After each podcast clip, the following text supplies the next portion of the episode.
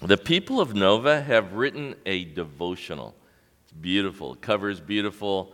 The writings are even more beautiful in this. And we've put it together with those four themes in mind. And today's message is on peace. And starting tomorrow, for the next six days, we'll read a daily devotional on the theme of peace from our text today in Isaiah chapter 9, verse 6. For to us a child is born, to us a son is given, and the government will be on his shoulders. And he will be called Wonderful Counselor, Mighty God, Everlasting Father, Prince of Peace. Luke chapter 2, verse 8. And there were shepherds living out in the fields nearby, keeping watch over their flocks at night.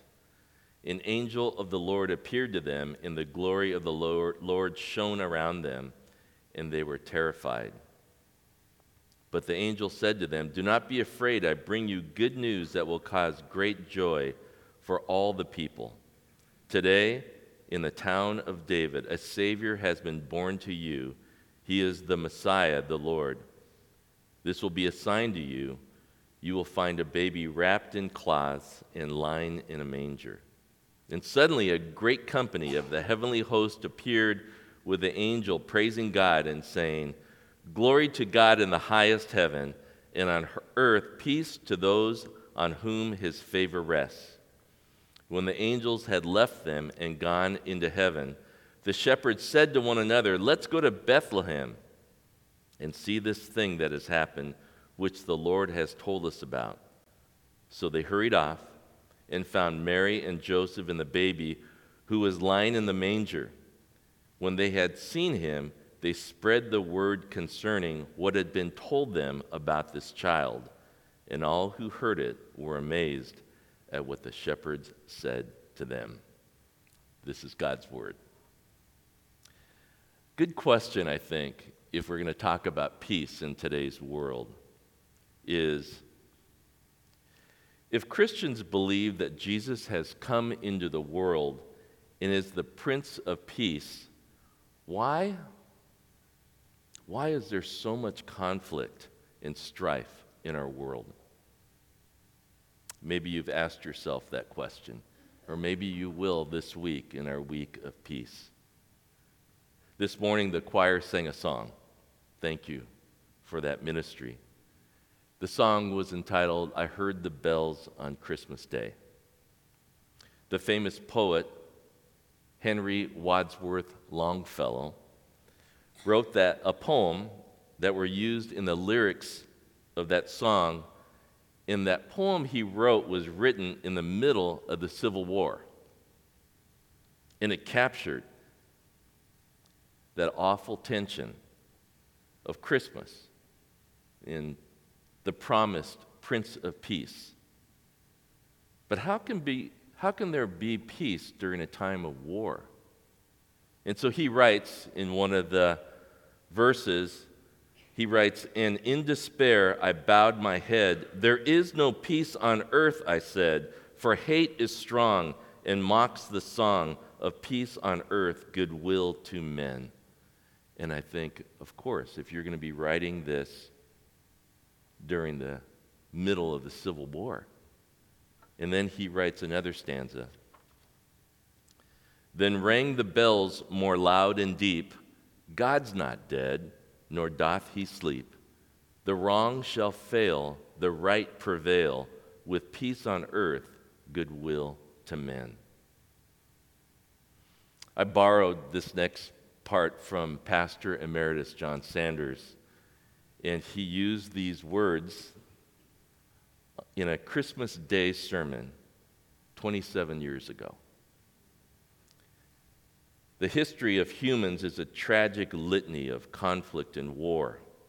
Over a century and a half ago, someone, somebody did the math. Between about 1500 BC in 1860 AD, for every year of peace, there have been 13 years of war.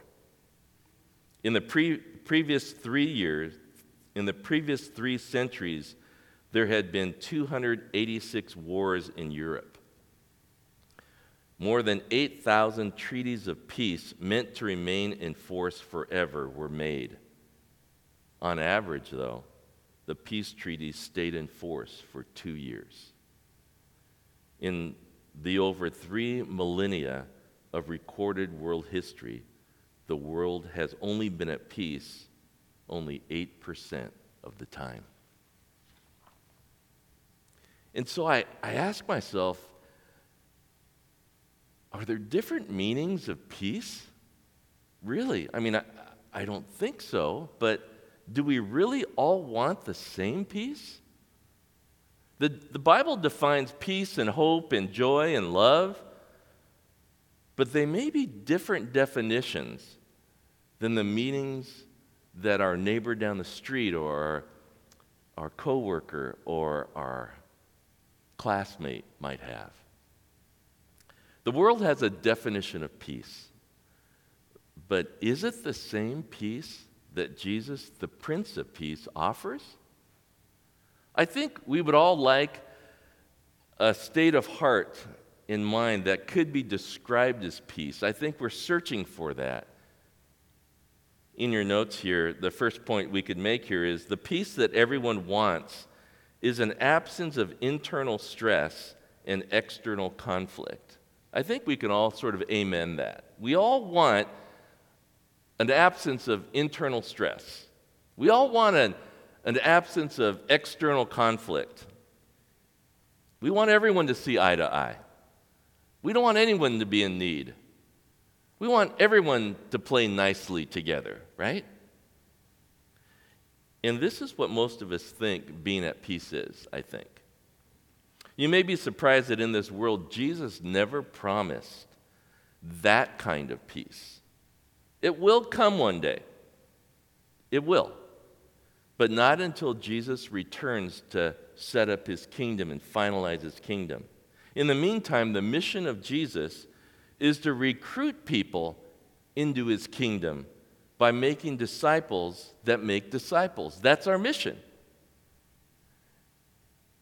And I think there's some disappointment because we all want that internal sort of lack of stress, that we all want the external lack of conflict. But it really won't end until Jesus sets up his kingdom. Second point in your notes here that we can make is the peace that everyone needs is with God. Is it is humanity at war with God? Romans chapter 5 gives us some words. It says, For if while we were God's enemies, the word enemy is a word of war. For while we were, while, for if while we were God's enemies, we were reconciled to him through the death of his son, how much more, having been reconciled, shall we be saved through this life? It's a great, great question. Chelsea, one of our Nova Community Church writers of the devotional, you'll read this in day four, but let me just give you a little clip of what she wrote for us.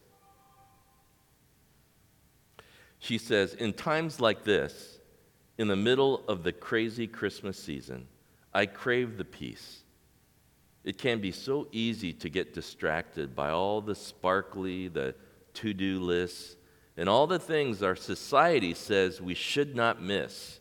However, I know if I want true peace, it is Jesus I need to unite myself to. It's truth.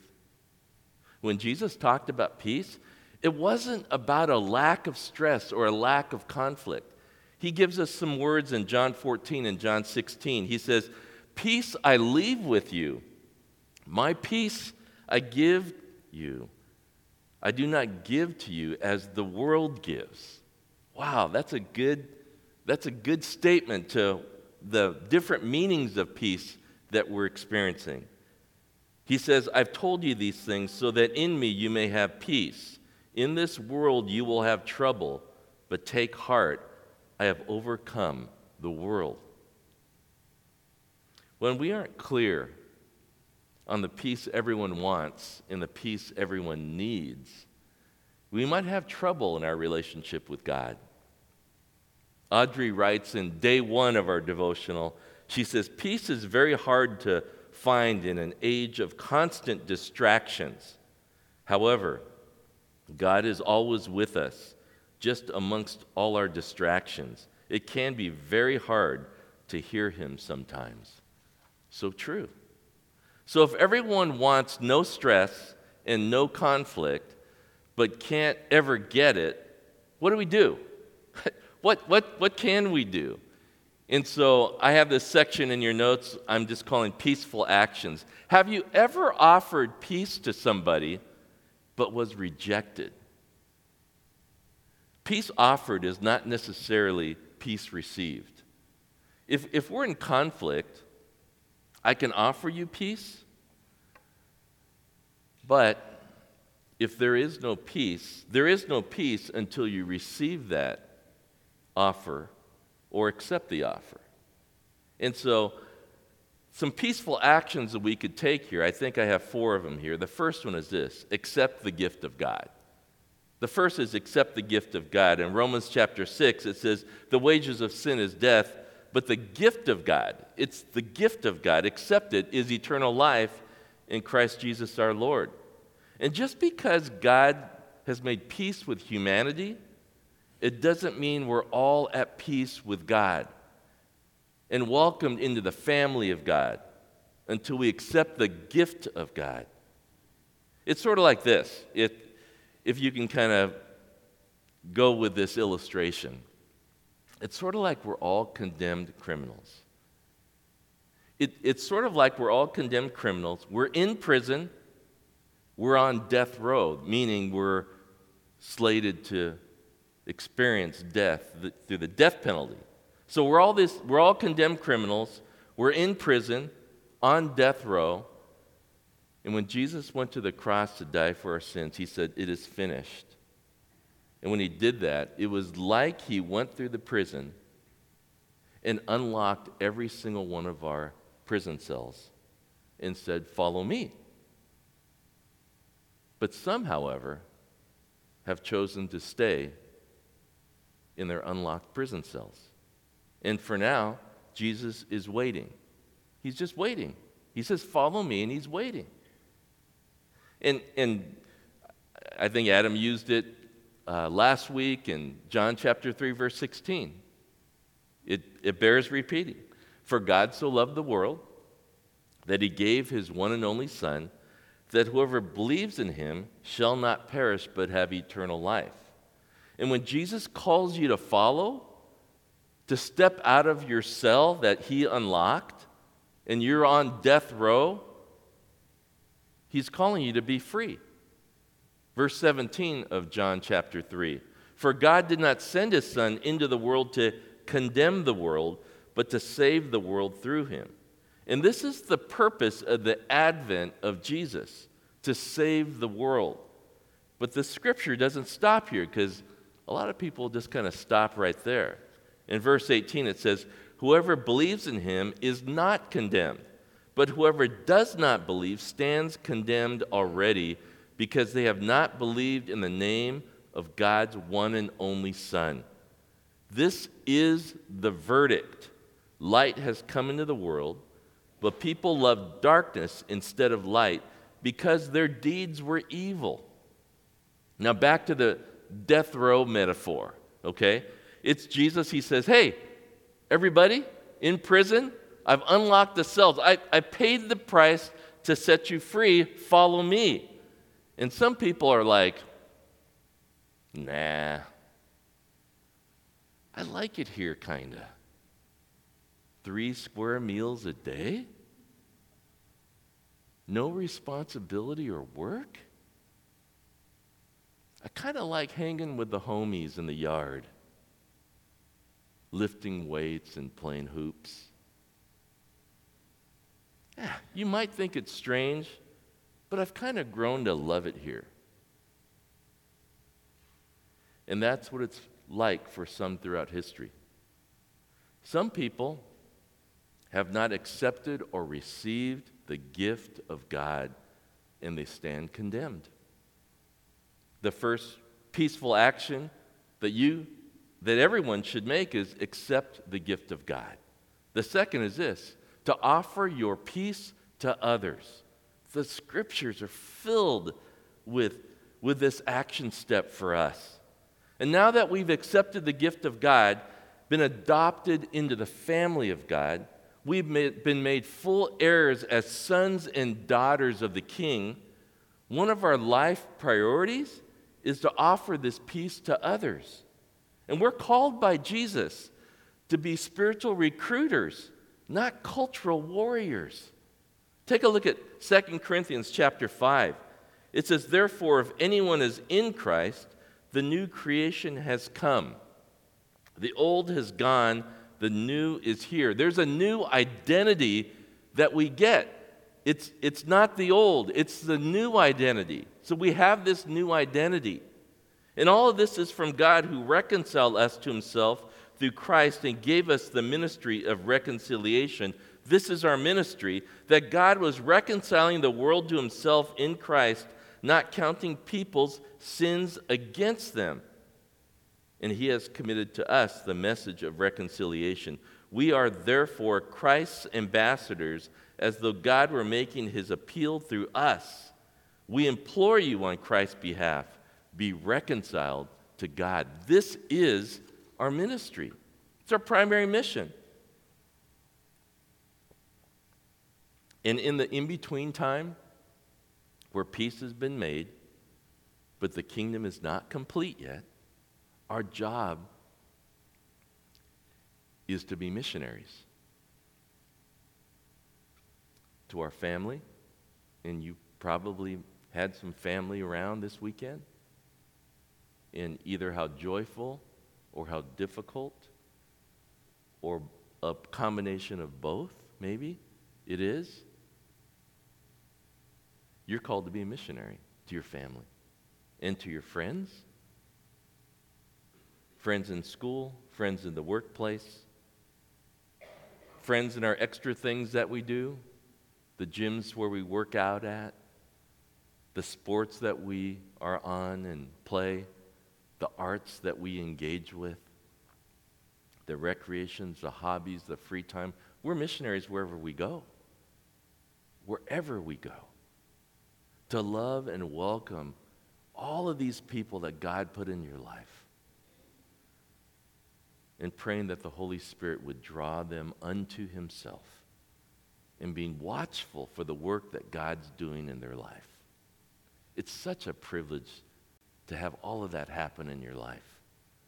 And if we're really going to do this, if we're going to do it at all, we're going to have to be at peace with others.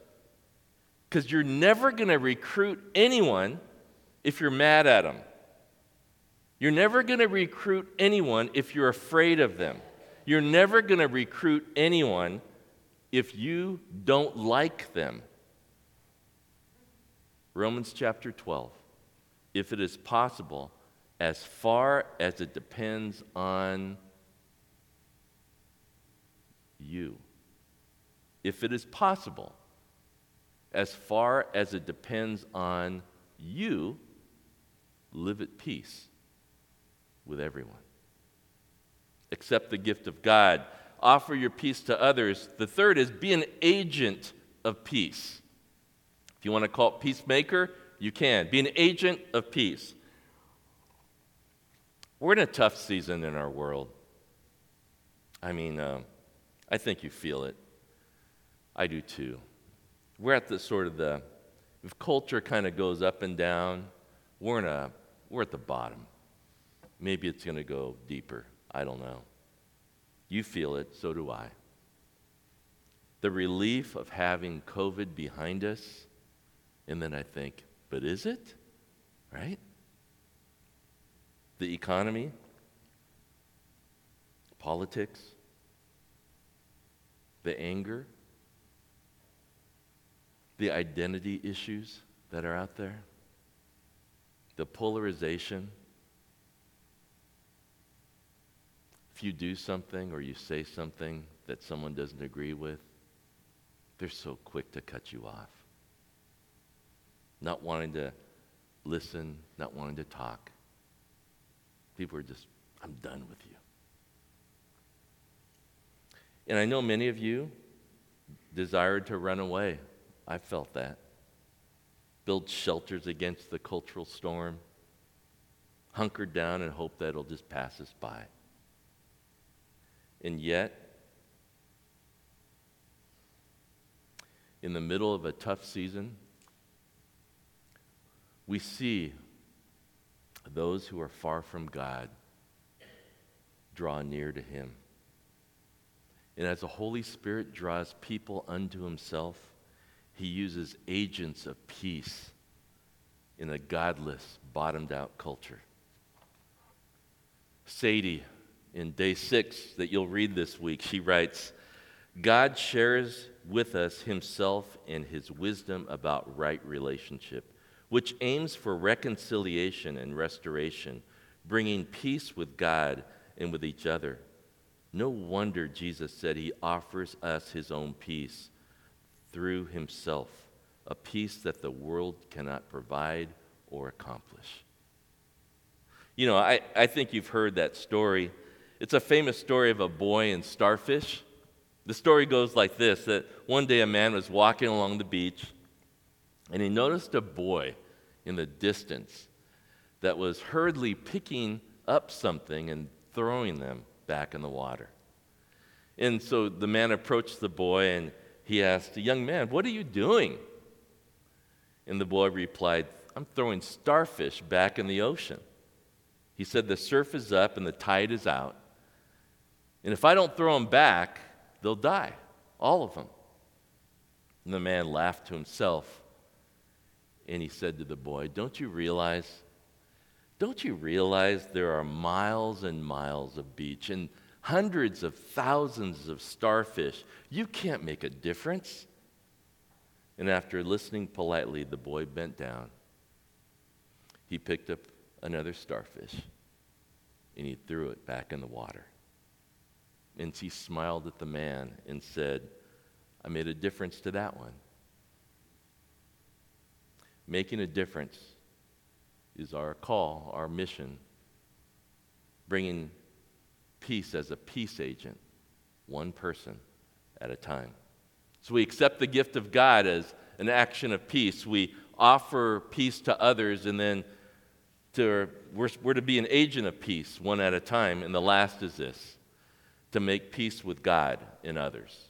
Make peace with God and others. It's challenging work of being a peacemaker in today's godless culture. And here's how we do it we do it by learning, by listening to people in the culture all around us. It's lifelong work, it's one at a time work, and it's our work as followers of Jesus. In Romans chapter 12, it says, Bless those who persecute you, bless and do not curse. Rejoice with those who rejoice, mourn with those who mourn. Live at harmony with one another. Do not be proud, but be willing to associate with people of low position. Do not be conceited. Do not repay anyone evil for evil. Be careful to do what is right in the eyes of everyone, if it is possible, once again, as far as it depends on you. Live at peace with everyone. Do not be overcome by evil but overcome evil with good. This is the work of a peacemaker. This is our work. There will be opposition, guaranteed. There will always be opportunities. And there, always, there will always be those who are angry, those who are hurt, those who are afraid, and those who are cynical in this world. And there will always be someone who says to you with a sneer, It can't be done. But our Nova family, we are committed. We're committed to this work because this is our mission. And so we follow the gentle Savior who calls us to be agents of peace. God knows we need some right now. Those who walk in darkness need to see a great light. For to us, a child is born. To us, a son is given, and the government will be on his shoulders. And he will be called Wonderful Counselor, Mighty God, Everlasting Father, and Prince of Peace. Amen.